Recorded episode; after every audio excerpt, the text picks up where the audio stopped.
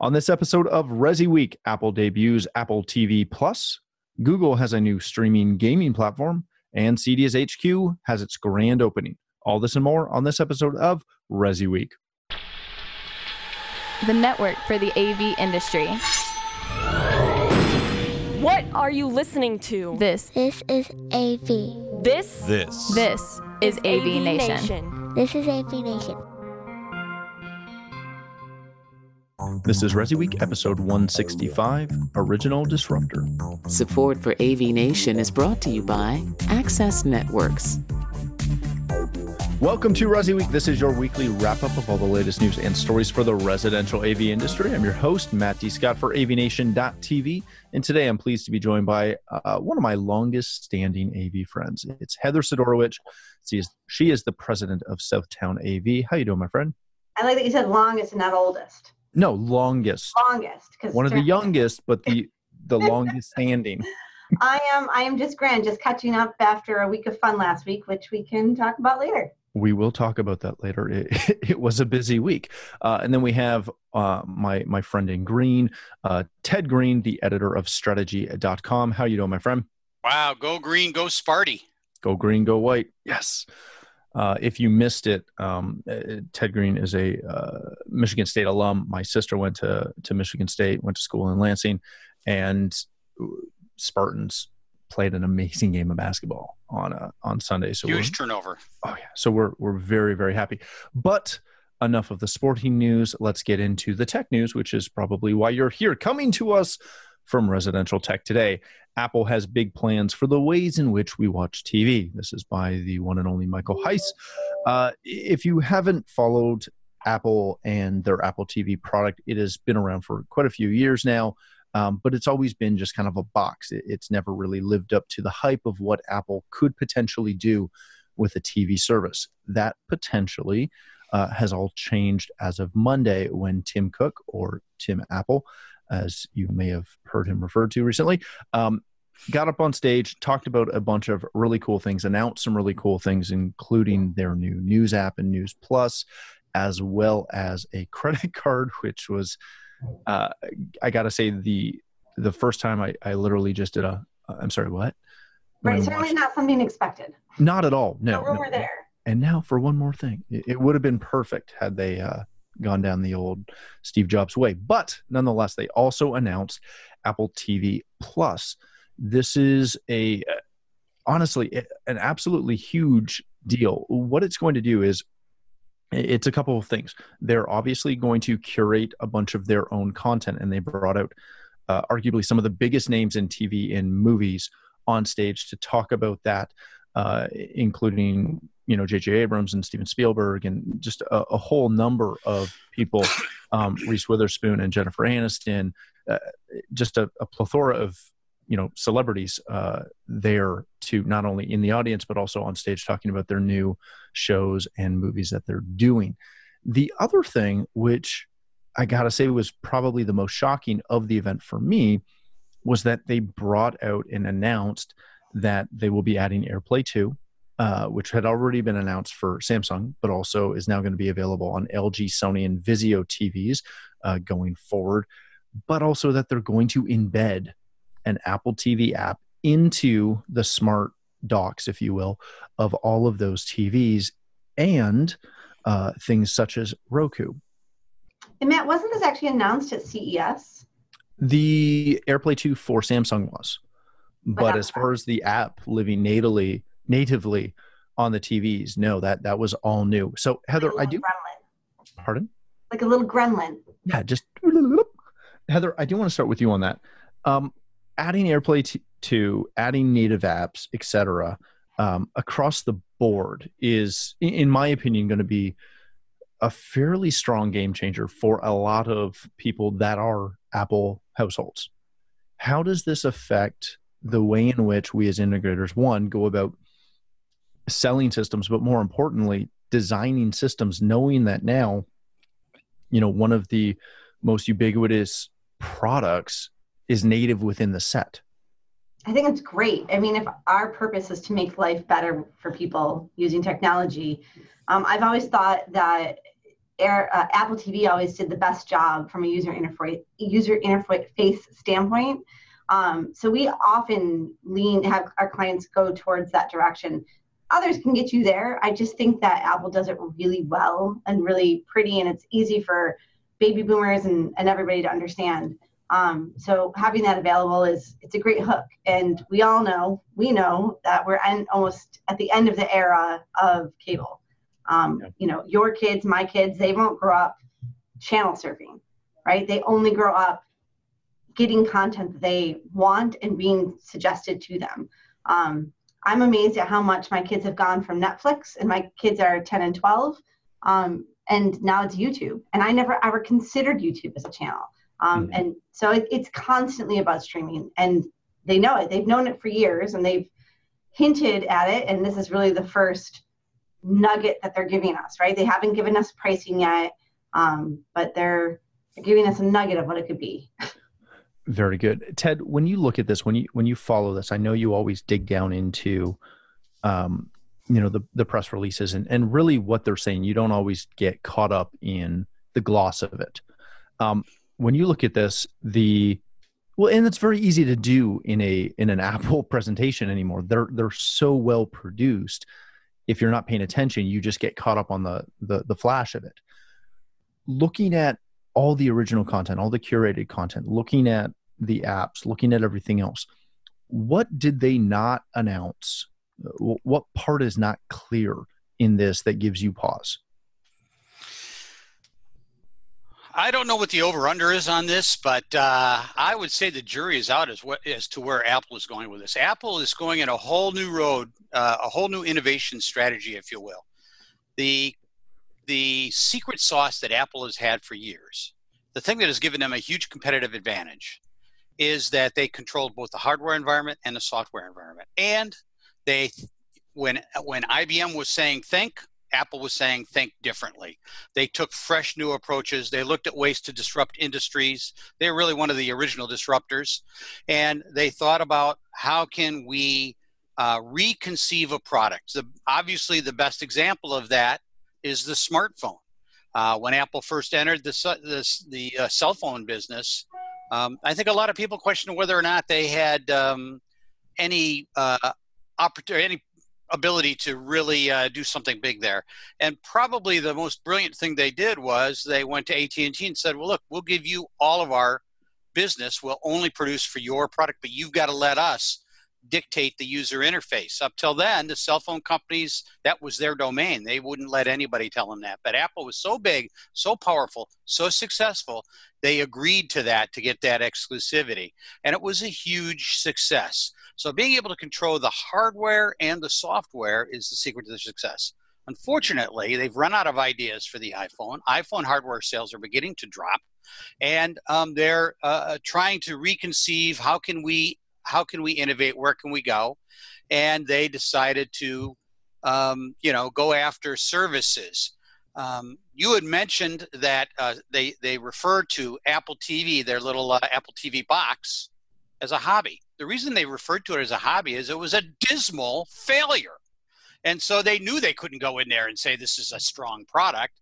So Steve Jobs, and I was watching that event, by the way, made a joke of it and said, That's our little hobby uh, Apple TV.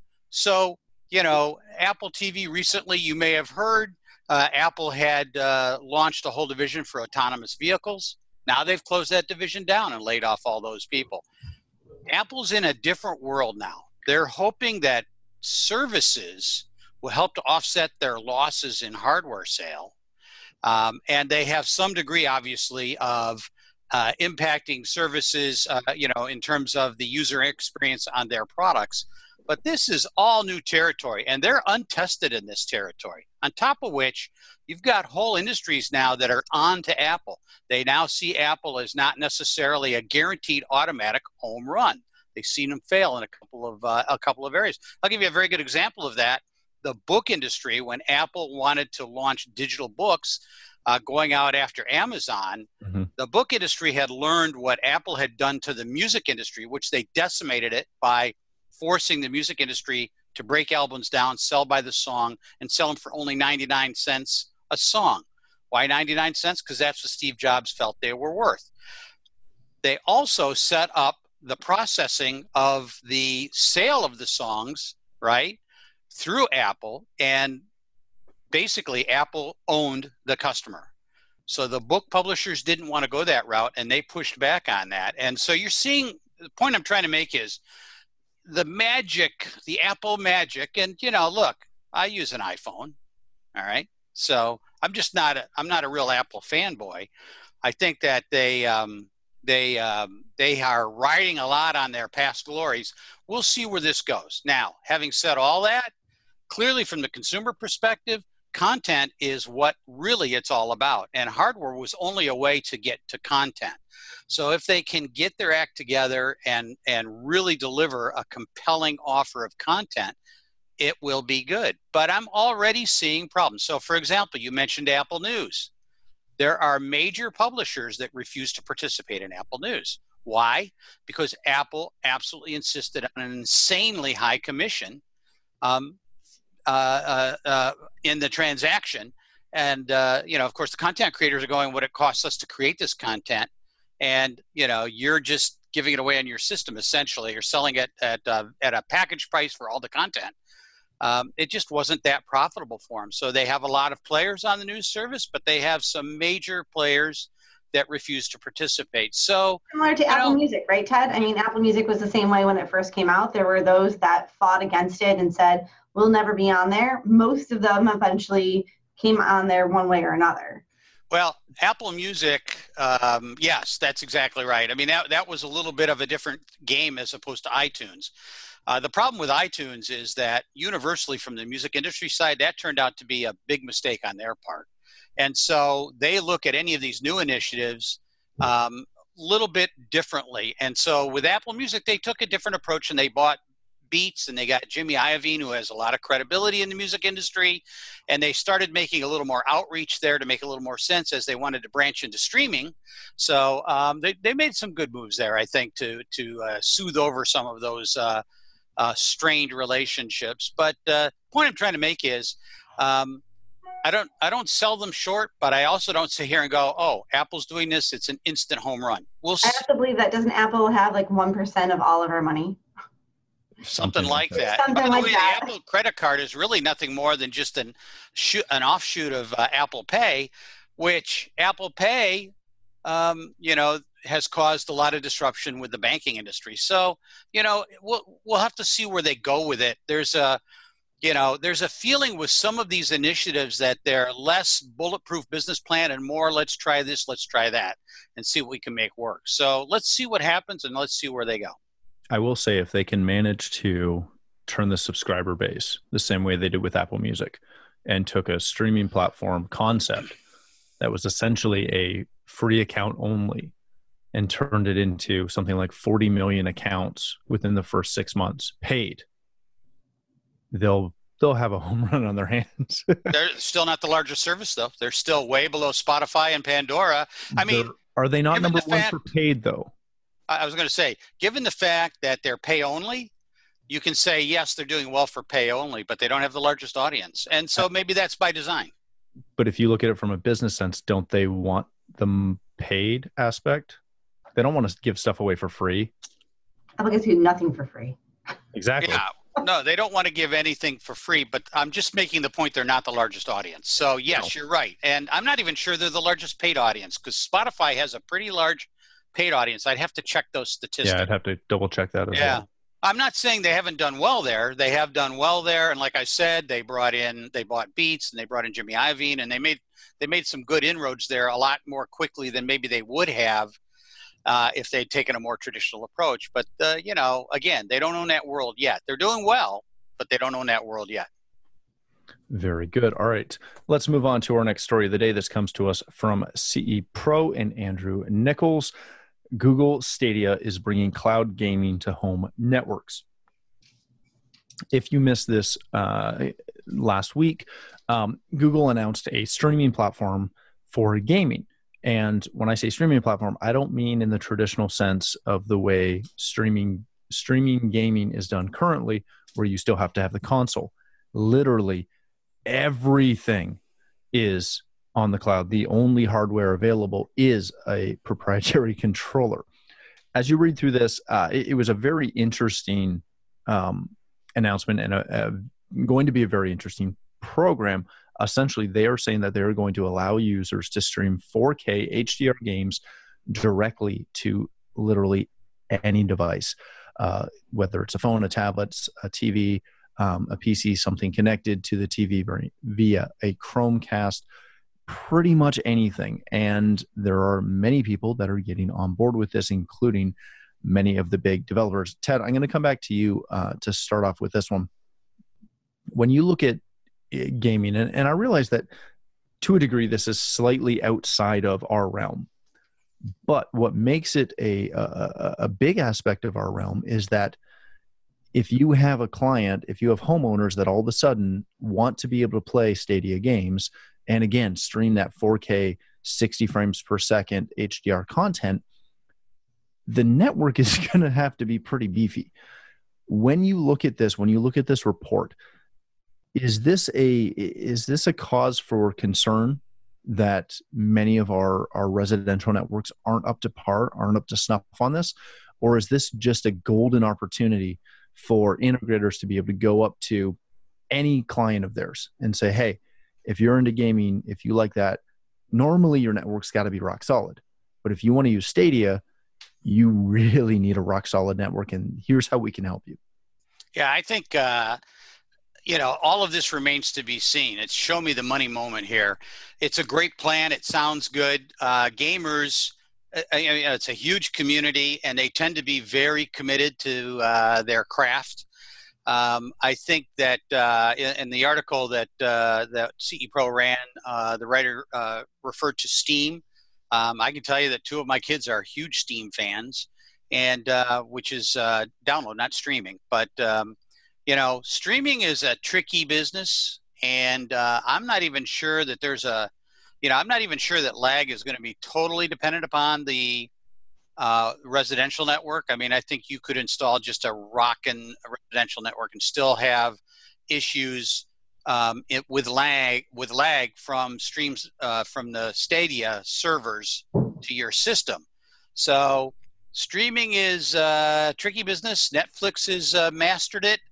Um, but gameplay is even different than movie play. So, and the gamers have very low tolerance for anything that impacts gameplay. So, if there are lag issues or drop signals or things of that nature, you know, one or two times, and they're going to abandon it and go on to other options. But uh, but the idea is, I mean, this is an interesting diversification. It is uh, it is a huge um, channel. It's a huge market, and if they can, uh, you know, if they can pull it off, then I think it's uh, potentially a big business. But I, I, I think there's going to be, you know, there's going to be technical issues, and it's there, there are going to be challenges that are going to be tough to overcome. Heather, when you look at this, does this? And again, I realize I kind of asked you the same question about the the previous article, but uh, again, I really want to dig into your mindset on this does this change the way in which or, or, or what's what's happening with our system design uh, across the board residentially it used to always be a rack in the basement full of gear full of gaming systems that were you know patched to different rooms throughout the house. More and more we're getting away from that centralized system and moving to everything kind of pocketed into different systems. How do we have to change our approach to that? And in addition to that, are there uh, DRM concerns with this? That because it's a cloud based system and, and really a streaming platform, when the when a game de- developer, Ubisoft for example, all of a sudden decides they want you to play the new version of this game, can they just turn it off? Hmm. I suppose they could. Um, and I'm not an expert in the gaming world. I, again, you know, I watch it really from my kids' perspective. Um, and I, am fascinated by, you know, they had a Wii at some point and then that goes aside and they played Minecraft later on and they loved Minecraft. And now they're playing, um, they, they actually recently convinced their parents to uh, a subscription based game, which was fascinating to me. Uh, and it was the first time I'd really heard about that, um, which is, you know, kind of our first step before streaming. Um, but so they're, they're they're yeah, it's subscription based. I guess it is streaming at that point. Um, and it, it's fascinating. So that they the game hooked them in and said, hey, you can't get to these other worlds, which I've seen forever. With you know, you can get the star points or you know the things you can get once you got certain points, but with paid you got further. But this was opening up a whole new level of a video game um, that they were just really grooving on, and it's really it's fascinating to me to see how that's changed and how on one side we have the VR world and, and the 4K and the HDR, and on the other world you have the popularity of something like Minecraft, which is the most basic, simple. You know, I can't even watch it. Um, so where we're going, I I don't have the expertise to say, but man, I'll sit back and watch the ride. Very good. All right, let's move to our last story of the day. This comes to us from Medium and Josh AI. Uh, it's a it's a quick overview from the people at Josh AI who were recently in town to tour the brand new CEDIA HQ. Heather and I just happened to be there last week uh, for a week of some meetings and a wonderful grand opening of the new building if you missed it on social, uh, we will have some more content up, but pretty much everybody's covering uh, this event from last week, in addition to this article from uh, Josh AI. Uh, essentially, Cedia ground broke on uh, a new building about a year and a half ago, give or take, and it has been recently completed. They moved in uh, towards the end of last year, and it has been just getting ready for its grand opening that happened on Thursday night. Heather, you and I were both there um, as members of the board and, and got to participate in that grand opening and be around for all the tours and, and, and all the jazz and all that fun stuff. Going through the space, what really excited you? What prompted you? What were you What were you blown away by uh, going through that tour? Um, I'm impressed, blown away by the way that um, what they built is what exists um, in the for their workspace environment. So um, these kind of huddle spaces, these breakout spaces, from a commercial aspect, which I do as well, it was nice to see that that working and, and then using it, and then us getting to use it for different meetings and spaces. Um, they did a really good job, and they did their research on that. Um, and they separated their space by floor. So on the first floor, when you walk in, that's all about their design um, and the experience not about product. And that was beautifully done as well. So you walk in and there's a beautiful lobby, a beautiful flat screen TV, music's pumping through, and then there's a kitchen, a bathroom, um, a very cool, hip, like the most technical bathroom I've ever seen, um, and of course, for you know our the the highest and amazing theater as well. The two floors up is actually where everybody works, and I think that they did a great job of keeping that separate. Um, also on the first floor around the corner is where their boot camps will be. So they'll be training the future leaders of tomorrow, um, future technicians of tomorrow, and other training spaces. So I really like the way that they put that together. I think that was a really wise decision to keep that separate and yet, you know, all together at the same time. Um, and it was it was well done. I mean, they they they really put it together. You can't walk in there and think this was a waste of money. I've seen the numbers. You've seen the numbers. It's it's done really well. Very good, Ted. I, I know you weren't able to get there, unfortunately, due to some some timing issues. But one of the things, and, and I'm sure you've seen a bunch of the imagery from the building, but one of the things that I wanted to kind of talk to you about was the the concept and the benefit of having a truly, you know, current um, essentially home vignette.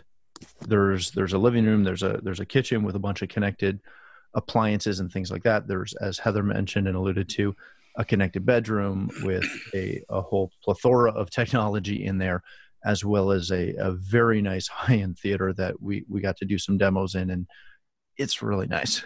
Um, how important is it to be able to have spaces like this, where people can come and experience really the the upper echelon of what we do. I realize that you know that doesn't necessarily fit across the gamut, but when you walk throughout the rest of the building, there's breakout rooms that you know just have a, a Sonos play bar as a nice little you know TV mounted system. It's not just ultra high end, but how important is it to have that type of experience center available for use? Well, in general, having an ex, you know experience center is why a lot of integrators have experience centers, and um, I think it's very applicable to their businesses. How applicable is it that a trade association has an experience center? Um, I would say it's probably nice, but I don't know how many visitors they get, and um, you know, so it, it it's hard to say. But obviously, a lot of the top integrators uh, install very uh, very uh, luxurious experience centers, um, so they can show. Uh, you know exactly a dramatic home theater they can show um, you know the reality is that most consumers that are looking for uh, technology in their home really have no concept of what's even op, uh, you know available for them. Mm-hmm. So for the local integrator, I think it makes a lot of sense. Very good. All right, ladies and gentlemen, we'll leave it there. Uh, if you do have a, a, moment to check out every all, all, the news coverage and and all the photos from that grand opening, definitely check it out. It's a really cool space, and we were very glad to be a part of it, or at least I, I shouldn't speak for you, Heather, but I was very glad to be a part no, of it. It was, it was lovely. Um, and uh, if you were there and we had a chance to meet, or we didn't, please drop us a line. Uh, it was it was great to connect with so many friends when we were there. Uh, Heather, if people want to connect with you, learn more about Southtown AV, where can they do that? Um, I am tech underscore chi c h i on Twitter, um, tech chi, um, and you can Google me and find me anywhere. Um, the name of the company is Southtown Audio Video, SouthtownAV.com, and all the social fun stuff. Is chi like some kind of yoga term, or it is. is that... so it's the the it started with a balance between technology and life, right? So we have a lot of people who do technology out there, and there's a lot of um, what's another word for ego um, right so this was about being you know someone who's not just about the technology and huge speakers and spaces but how do you make it sound great and look good you know how do you balance life with technology hence cool. Very good. Ted, thanks so much for being here. If people want to connect with you, learn more about strata-gee.com and all of the things that you write about, where can they find that? Always a blast to be with you, Matt. If not like dancing through a minefield, um, I am all over the internet. You Dance can, well. Facebook or Twitter, uh, uh, facebook.com slash Ted Green, T E D G R E E N. Twitter, same thing. Um, and also, the best place really to get me is on strata-gee.com, S T R A T A hyphen G E E.com. I'm there all the time. Excellent. Thanks again for joining us. Uh, for myself, if you'd like to connect with me, you can find me at Matt D. Scott on Twitter and most other social platforms. But more importantly, please stop by avnation.tv where you'll find this show as well as a wide variety of our other shows with all the verticals that we cover when you visit the site. Please take out a moment to check out our supporters. We are extremely thankful for their support and ask that you check them out as well. Thanks again for watching. That's all the time we have for this episode of Resi Week.